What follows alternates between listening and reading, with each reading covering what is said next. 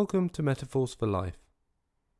When you look at a map, you have a bird's eye view of all sorts of destinations and potentially far off places, some easier to get to than others.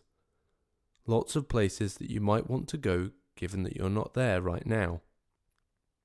You might set the goal of getting to one of those places, choosing to make your way there in the same way that you might set a destination in a sat nav you'll probably need to spend a bit of time calculating or planning a route.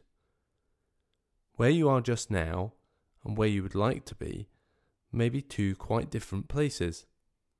You may have some idea of how much time and effort it might take for you to get to that target destination, reviewing whether or not it's even possible for you to get there or tolerate the journey.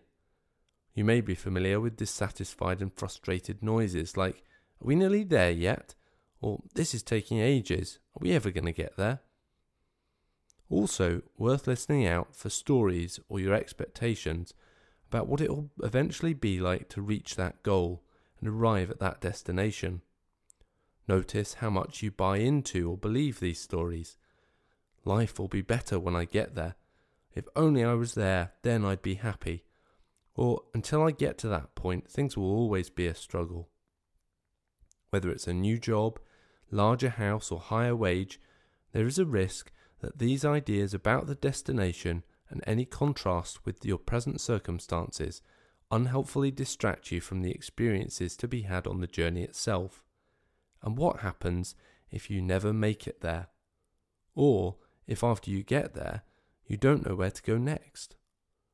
In my mind, there's a difference between having a goal and knowing what your values are. Rather than selecting a destination, why not try choosing a direction?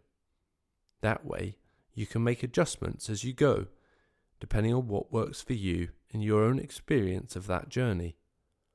In order to navigate effectively, going on my own experience at least, this is why a compass is helpful.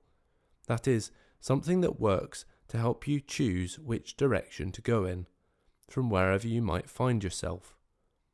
You might choose to use something like this to orientate yourself, to get your bearings, and work out what the priorities are.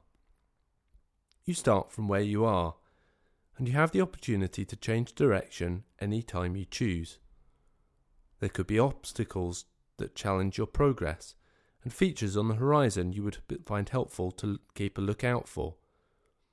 You begin, though, by setting off in a direction that works for you depending on what's most important to you at the time. Notice where you are just now. Where are you trying to get to, and why? Are you moving or making progress? Which way are you going, and are there options? What are you facing towards? What have you turned away from? And remind me, who chose that direction?